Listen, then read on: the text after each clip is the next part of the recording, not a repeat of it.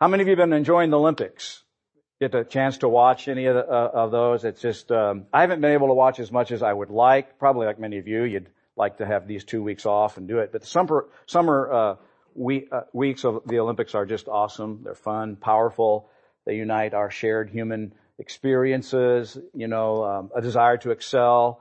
We're often amazed, aren't we, at people who have dedicated their entire lives to compete and win at this one event. And uh, I don't know, in a small way, we kind of all tap into this hope for global peace and harmony, at least for these few short weeks. We think, yeah, it is possible, and maybe there's a day coming when it will happen.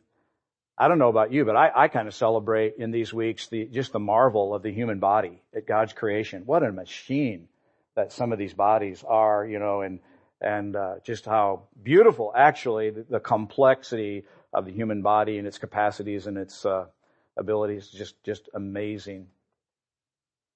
Well, this morning, as Melissa indicated, we are continuing the sermon series, The Amazing Possibilities of Prayer. And we're discovering that God our Father wants us to experience powerful, amazing things when we pray. For example, Jesus told his followers in Mark 11, 22 to 24, have faith in God. I tell you, you can pray for anything.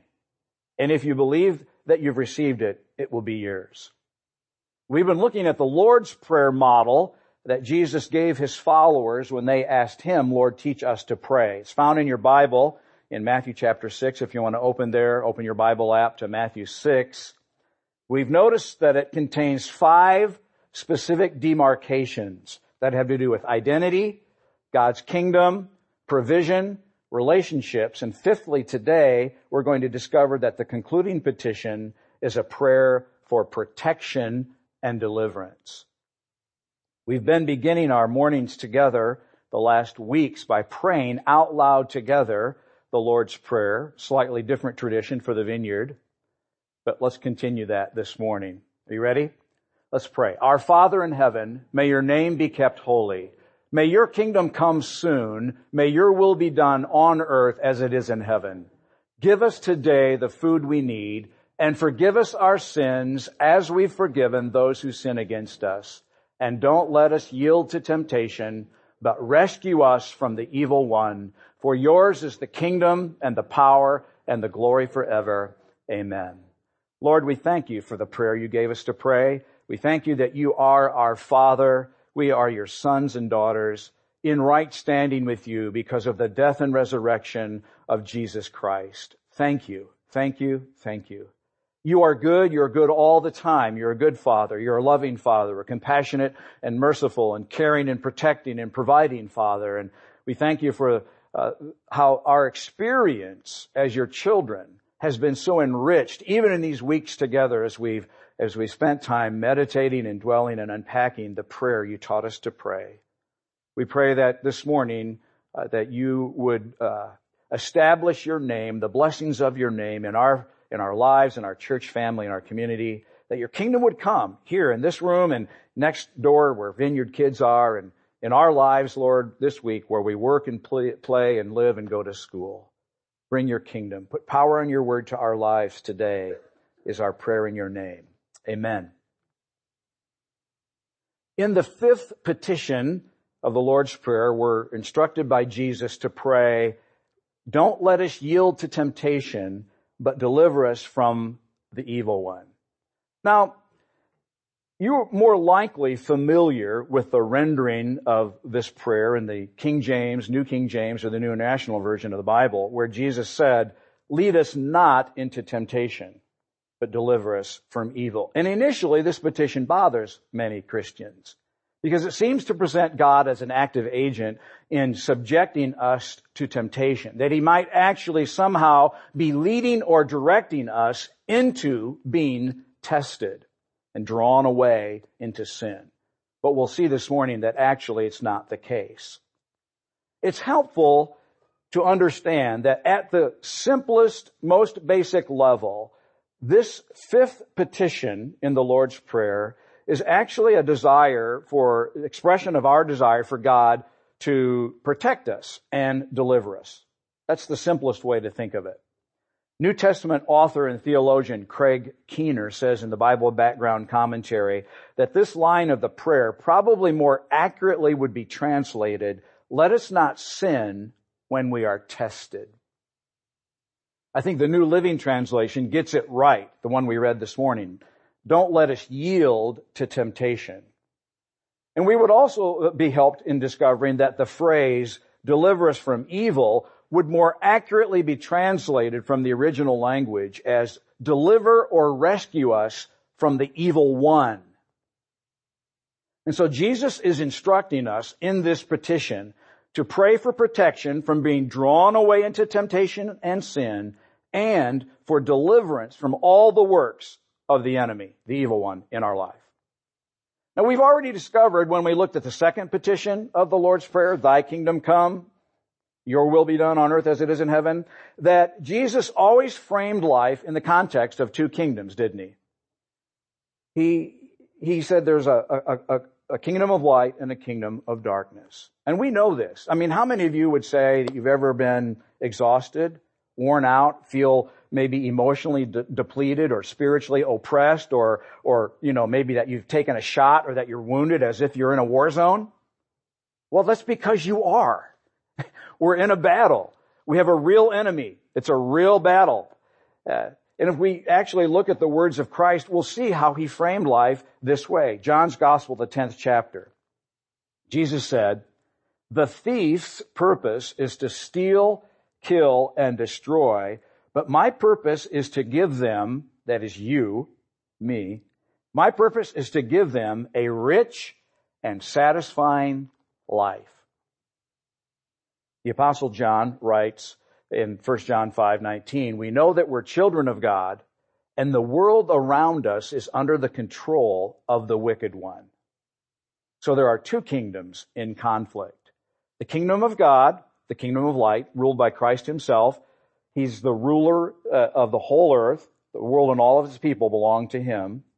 And his rule is his reign, R-E-I-G-N, or his rule on the earth. It's where God's love and mercy and truth and power prevail. We've, we've seen that. It's the rich and satisfying life of John 10:10. 10, 10. Other translations say the abundant life or the real life. It's where the real life of God's kingdom prevails. It's what the Bible also calls the, the power or the blessings of the future age to come that are breaking into this present evil world. That's the kingdom of God, contrasted with the kingdom of Satan or darkness that's ruled by uh, the devil and his invisible demons. It manifests in the world today uh, where we see the control of the evil one. It's called in the Bible this present evil age or this present age. And the thief that Jesus refers to in John 10 is also in other places in your, your Bible. It's uh, referred to as the, Satan, the father of lies, the deceiver, the snake, the dragon of Revelation 12, the accuser of the brethren. And Jesus describes his work here as stealing, killing, and destroying. Many times literally, but more metaphorically in all of the ways that the evil one, the thief, the tempter, the accuser of the brethren, the dragon, actually controls and rules our life because this world is under the control of the evil one. This earth and its present atmosphere are the theaters of this war or this battle. And you and I, people, are the, the subjects in the war. We're, we're on the battlefield, as it were. Um, in this battle, Satan is trying to draw us away into temptation and ultimately to sin. He wants to destroy our faith, erode our trust in Jesus, that Jesus is good, that He's good all the time, that He has our best interests at heart, His desire for our lives to be rich and satisfied. The enemy is trying to draw us away from that deep conviction. He wants us eventually just to give up on God and quit. Give up on God's people, the church, and resigned to live a self-centered life for our own purpose and our own happiness. But Jesus wants us as His children protected and delivered. That's the thrust of the fifth petition. Now Jesus prayed on another occasion in John 17, 5, actually in the, in the shadow of the cross, in the last hour of his life, He prayed, Father, I'm not asking you to take them, his followers, out of the world, but rather to keep them safe from the evil one in the world. That's, that's God's desire. His heart is, is that we be protected as his children in this present evil age. That's his heart for us as his sons and daughters. Now, if you have children or grandchildren, I, just think with me for a moment along this, this way. All of us, of course, were children at one time. Don't you want the very best for your kids and your grandkids? Um, that's my grandson there, actually. And I didn't tell Adam to put that picture in the slideshow, but he did, and I'm, I'm proud of it. That's Owen. Um, you know, I want the best thing for my grandkids my kids as well, but really my heart's much more towards my grandkids. No, no, no, no. Scratch that from the tape back there, Jeff. Uh, I don't know if they listen online anymore anyway, but you know, you think about it. You want the best for your kids or your grandkids, don't you? I mean, you, you want them to, to be healthy, to have a sound mind, to have a healthy body, that you want them to prosper. Uh, you, you desire that they, they have a heart for God, that they're, you know, filled with the fruit of the Holy Spirit and discovering passion for His purposes for their life. You, you want your kids and grandkids to be protected from harm and accident and calamity and misfortune. Don't, don't we want those things naturally for the ones we love? Of course. And Jesus wants that for us. In fact, on one occasion that we've already seen in Matthew chapter 7 in the Sermon on the Mount, Jesus said, so, if you sinful people know how to give good gifts to your kids, how much more will your heavenly father give good gifts to those who ask him. So here's that Jewish construction of a superlative. You know, we all identify with wanting good things for our kids. And then Jesus said, you can identify with that. How much more do I want good things for you as my children? That's encouraging. He wants us protected and delivered and cared for and provided for and secure in the battle zone. That's why he tells us to pray this fifth petition for protection and deliverance. Now, here's the rub. In this world, Christ's children are not exempt from temptation and trials. Why? Because we live in two ages at once. The present evil age and the age to come. They overlap and are mixed together in what the Bible calls the last days, an absolutely unique time in human history the last days that run from the inaugural coming of Christ at the incarnation and then will conclude at his second coming when he returns to the earth again. And in between these times that the, that the Bible calls the last days, the present evil age and the new age to come live simultaneously. We're mixed together. Glorious contradictions as we've been learning.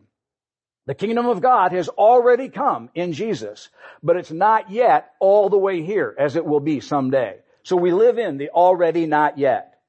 And that's why we're not exempt from temptation and trial. In His sovereignty, God has left the enemy, though defeated at the cross of Calvary, He's left the enemy, the thief, to, to have a limited sphere of authority in this broken, corrupt, sinful, falling world, and he still can, can steal, kill, and destroy until Jesus comes again. Why God has allowed that is the question that we're never answered in the Bible. We don't know. But in this overlapping of the ages, we are vulnerable to temptation and sin. We're susceptible to suffering the effects of the evil one because his kingdom is still here.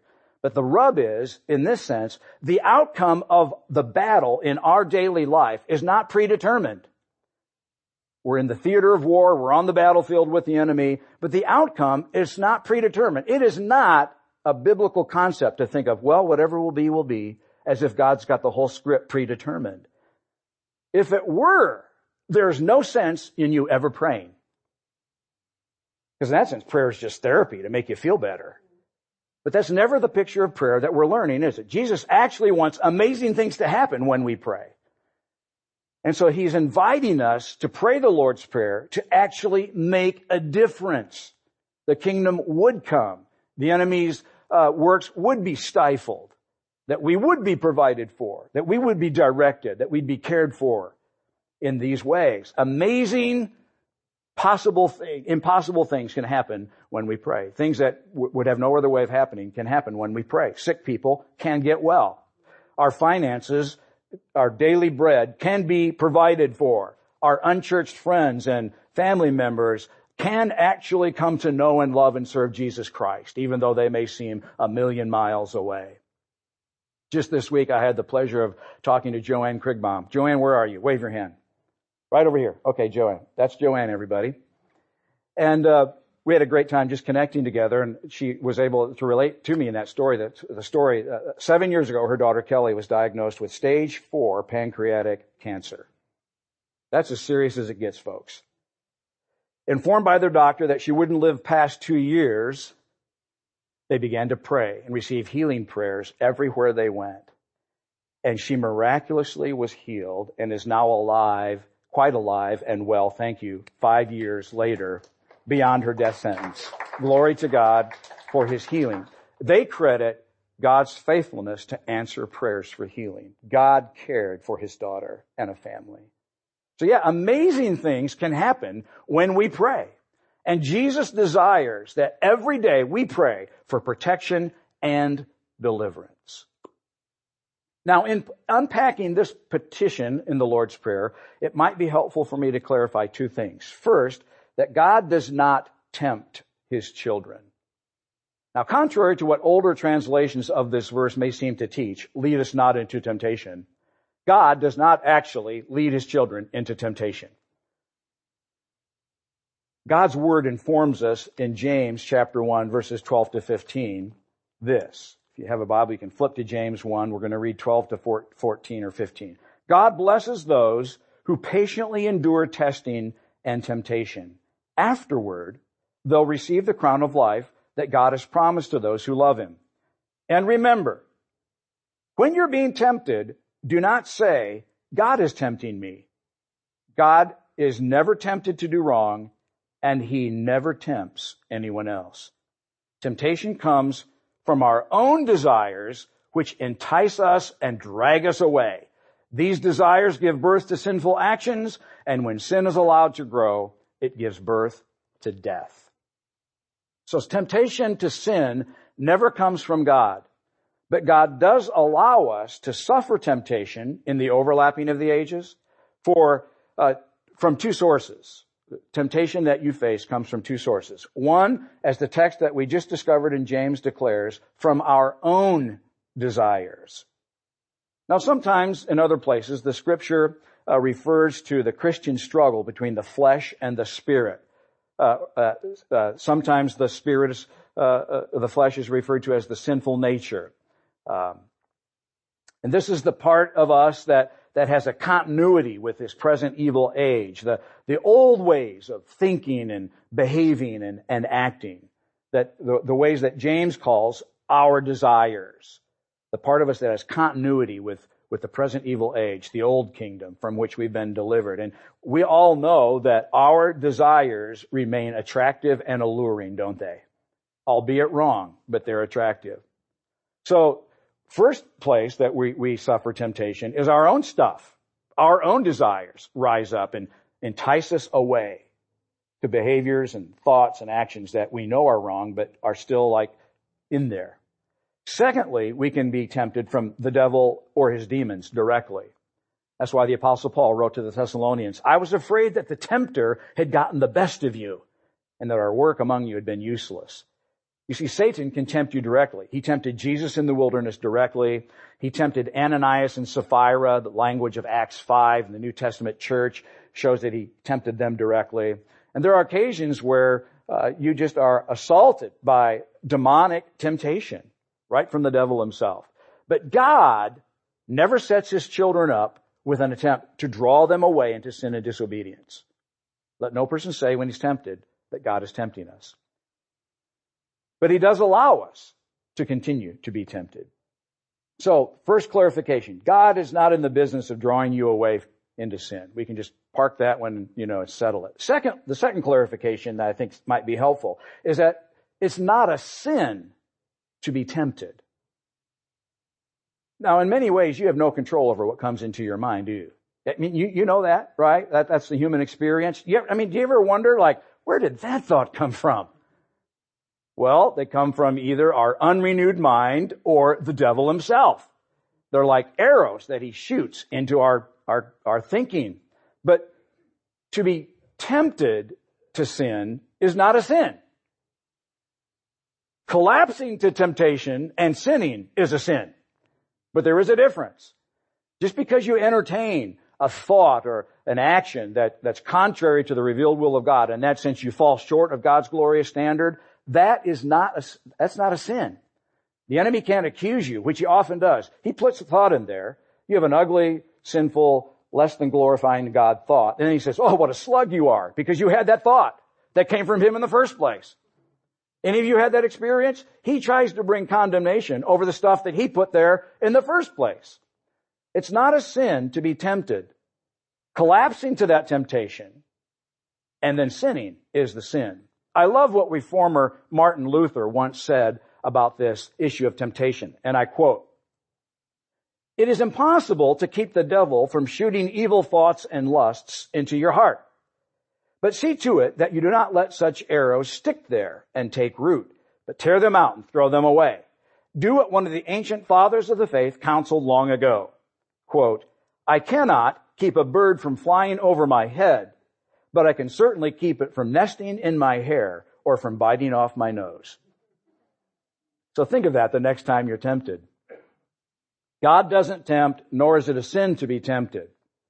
Now, in this section of uh, praying for protection in the Lord's Prayer, when I'm, when I'm at this now demarcation in my prayer, um, I actually try to enlist the help of the Holy Spirit in resisting and withstanding the temptations to which I am particularly vulnerable. Now, all of us know ourselves well enough to know the, the, the chinks in our armor that the enemy can use to exploit because uh, just our weakness, our tendencies. We all have them you know, to, to pretend as if we don't is to be unhuman. We're all vulnerable in many ways. Now, the particular vulnerabilities we have may change with the seasons of your life, uh, the circumstances of your life, or your stage of growth into Christ's likeness. We would hope that the test you had as a first grader, you can now pass with proficiency as a sixth grader in God's kingdom. But then we also hope that by the time you're, you know, a maturing adult, that, that you're able to pass the test with grace that were a struggle in the sixth grade. You get it? And so the, the vulnerabilities you now have are likely very different than the ones you had maybe a year or five or 20 years ago. Some things that used to be a problem are not a problem anymore. We got new problems and new vulnerabilities. But in this part of the petition, don't let us yield to temptation. I like to think of it as Jesus' invitation to me to name those things specifically and daily. That's been the routine in the prayer, right? To pray daily and specifically. And so I just name them out and I'll share them with you. I'm, I'm, I'm, not so proud that I can't tell you my vulnerabilities. For me, it's unbelief, anxiety, pride, lust, greed and covetousness, workaholism, intimidation, grumbling and complaining. There they are. They're the things that I'm vulnerable to. And so I say, God, I need help in those areas because if I don't, I can collapse to sin. Well, what are yours? Now don't stand up and shout them out. You know, that, you just tell Jesus because he's the one that said, pray that at this section of the prayer. Pray for deliverance and, and protection in these areas. Well, what are yours? Here's the opportunity for you to enlist the help of the Lord in a real way at being protected against the temptations to which you are vulnerable. We need help. Ask for it. Now, while God, God does not tempt us to sin, He does test us. Historically, I think here's where the confusion at this point of the prayer has come. The word used here in Matthew 6:13 for temptation lead us not to temptation, as, as the old translation said, is actually the same root word in the Greek language that's used other places in your Bible for test or trial. And the meaning of the word is dependent upon the circumstances that surround its use. God does not tempt, but he does test. He causes or allows circumstances that in our lives to come that will provide an opportunity for our character, our faith, our integrity, our virtue, our trustworthiness to be proven as genuine and to grow. Now we need not think any further than the very first few chapters of the first book of the Bible to understand this concept. God blessed Adam and Eve with everything they could possibly imagine and gave them a responsibility for tending the Garden of Eden in which he had placed them. And then he orchestrated a test. He said, you can eat of anything in the garden with the exception of one tree in the middle, the tree of the knowledge of good and evil. You can eat of anything except that tree. He created a test for their character, their faith, their trustworthiness, their virtue to be proven. Now, sadly, we know the turn in the story, don't we? They yielded to the enemy's temptation that they knew how to live life better than God. They ate the forbidden fruit and that launched into, into the cosmos the curse on sin from which we are still suffering. They failed their test. And we likely would have had we been in the same position. Many of us thought, well, if I was there, I wouldn't have done that. Oh, yes, you would have. Lest we think less of Adam and Eve. And then just a few chapters later in the book of Genesis, we see that God, uh, in chapter 22, God tested Abraham's faith and obedience. Genesis 22, 1. And then if any of you are actually using the, the one-year Bible or the daily Bible readings, you know that this week we discovered how God tested Hezekiah the king. We read in, in 2 Chronicles uh, 32, 31, God withdrew from Hezekiah in order to test him and see what was really in his heart. Hmm. God tested Hezekiah. Now, our tests today certainly don't bear the weight of the world in the same way that Adam and did, but they're often a matter of whether or not we're going to reap the rich and satisfying life Jesus said was his desire for us to have. If we, collapse, if we don't, if we, if we collapse and don't successfully pass the test, we're going to live below the rich and satisfying life, the abundant life he said he wants for us to have. Now, any set of circumstances or people can constitute a test. Your finances, your health, your relationships, in or out of your family, on the job, at school, in the church, issues with your significance, your need for security, your fears and anxieties, uh, your struggles from the past, your difficulties with today, the present, your hopes and dreams for a successful future, your attempts to answer God's calling on your life, decisions that you have to make, God's direction. We can be tested in any of these areas. You know, it's, are we going to obey God and His Word? Are we going to uh, reflect Christ in what we think and say and do? Are we willing to trust Jesus that He has our best interest for, for, for life? Are we going to really fully lean into Him or are we going to lean back on our own wisdom and knowledge and understanding, our, our own desires for happiness and, and success? I like how the apostle James encourages us in these moments of testing. If we were to uh, go back to James chapter 1, we'd read this in James 1 verses 2 to 4. Dear brothers and sisters, when troubles come your way, consider it an opportunity for great joy. For you know that when your faith is tested, your endurance has a chance to grow. So, let it grow. For when your endurance is fully developed, you'll be perfect and complete, needing nothing. So most of us, though, we, we don't like tests, do we? I mean, is there anybody here that likes a test? we'll pray for you at the end of the service. Uh, no, we don't really like tests, but in the test, the, the, the Holy Spirit says that we can uh, rejoice, to count it all joy, consider it an opportunity for expressing joy. Why is that? Because our endurance has a chance to grow, and we can mature in Christ. And in that test, James says, if you lack wisdom, you can ask God and he'll not upbraid you. So, you know, in the middle of chaos, when your faith is being tested, um, you can say, Lord, what are you doing? And what do you want me to do? And how do you want me to act and react? And, and God says, I, I'm not going to hold that against you if you actually ask me for wisdom. And in the middle of that test, we pray the fifth petition. Lord, don't let me sin when I'm tested. Don't let me yield to any temptation in the middle of a test. You see, any test can provide you an opportunity to sin, right? God's not orchestrating the test, uh, uh, the, the, the temptation. He may be allowing or directing the test. And in the middle of that, you can be tempted by the enemy to sin and disobey. And that's why we pray, Lord, don't let me yield to temptation. Don't let me sin when I'm tested. Pray that you don't lose heart, that you're able to keep your head above water, that you don't abandon your faith, your willingness to believe that God is good and that His people are good. Pray that we don't collapse to anxiety and fear or, or disobedience in some other fashion, that we don't act selfishly or impulsively, or that we don't act stubbornly, respond with a closed fist or a hard heart. I mean, these are the ways that we can easily become susceptible to sin in a test. I like to just pray this way. Father, help me pass the test. That's what this demarcation would, would, could be perhaps summarized as. And I know that, for instance, planning this new church has been a test of of trust and obedience for many of us. For those of you who were part of the original launch team to, to have left your, your job and your home and the security of a life you had to, to move to a new town and start all over with nothing, that, that's a test.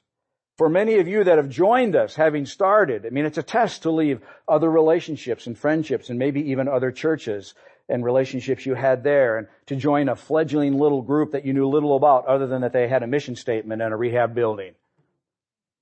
and that was it.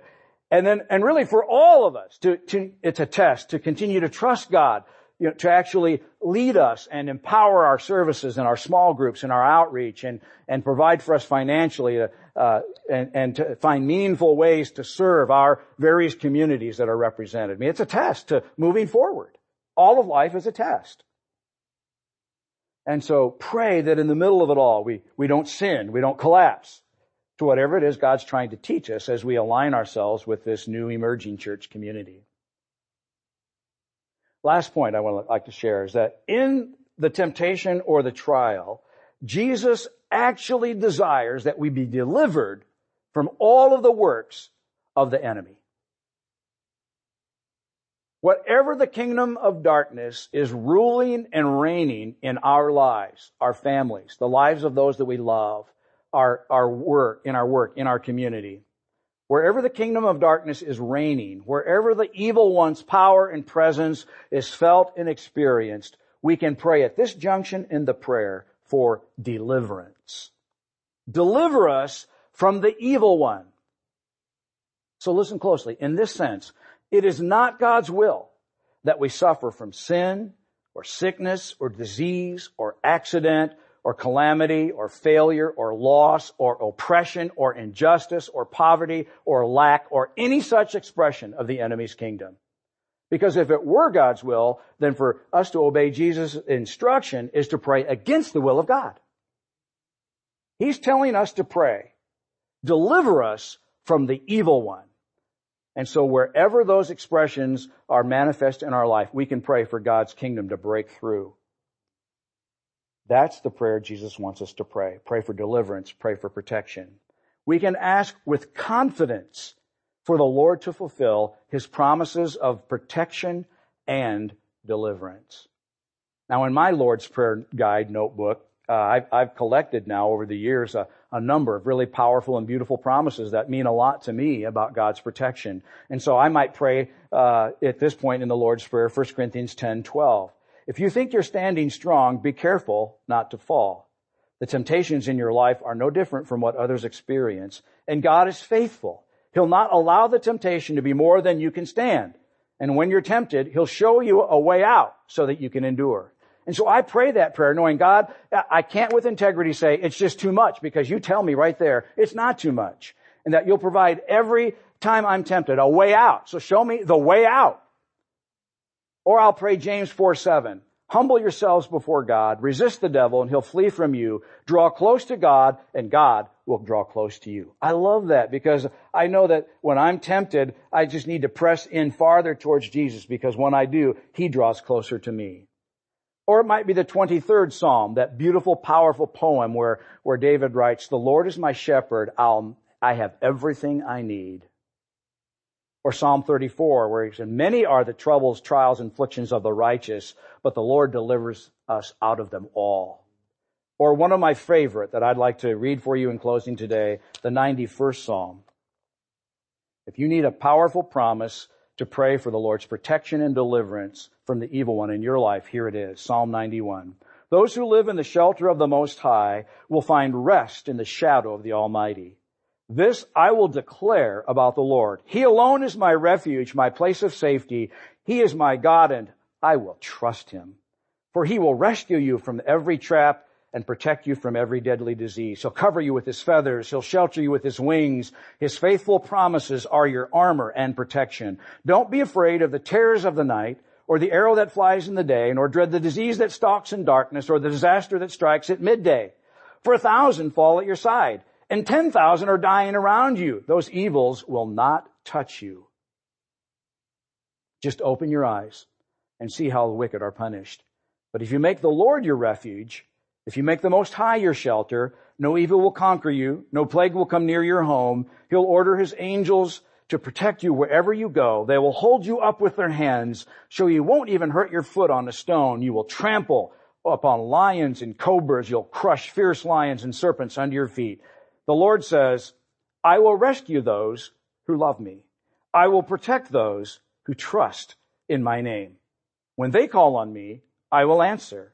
I will be with them in trouble. I will rescue and honor them. I'll reward them with a long life and give them my salvation. Lord, we thank you for your powerful promises of protection and deliverance. And I pray, God, that you'd put power on, on those promises to every one of us that's here today and those that we love. Put power on them, Lord, to our life, that we'd, we'd be delivered from the evil one, that we'd be able to withstand the temptations to which we're particularly vulnerable, and that we would pass the test with flying colors. Thank you, Lord, that you invite us to pray this prayer, that it ends on a grand exclamation point of your faithfulness as our provider, protector, and deliverer. And Lord, now as we receive the offering and as we proceed to worship, may these tokens be just representative that, that we want our life to count for you, our whole life to count for you. We give money that we've worked hard to earn in the offering. In many ways, it makes no sense to give it away, but it's a, it's a token that says, Lord, I trust you enough that I give you uh, the first fruits of my life. And the lifting of our hearts and hands in song the same way. Receive them, Lord, for what they are. In your name, amen.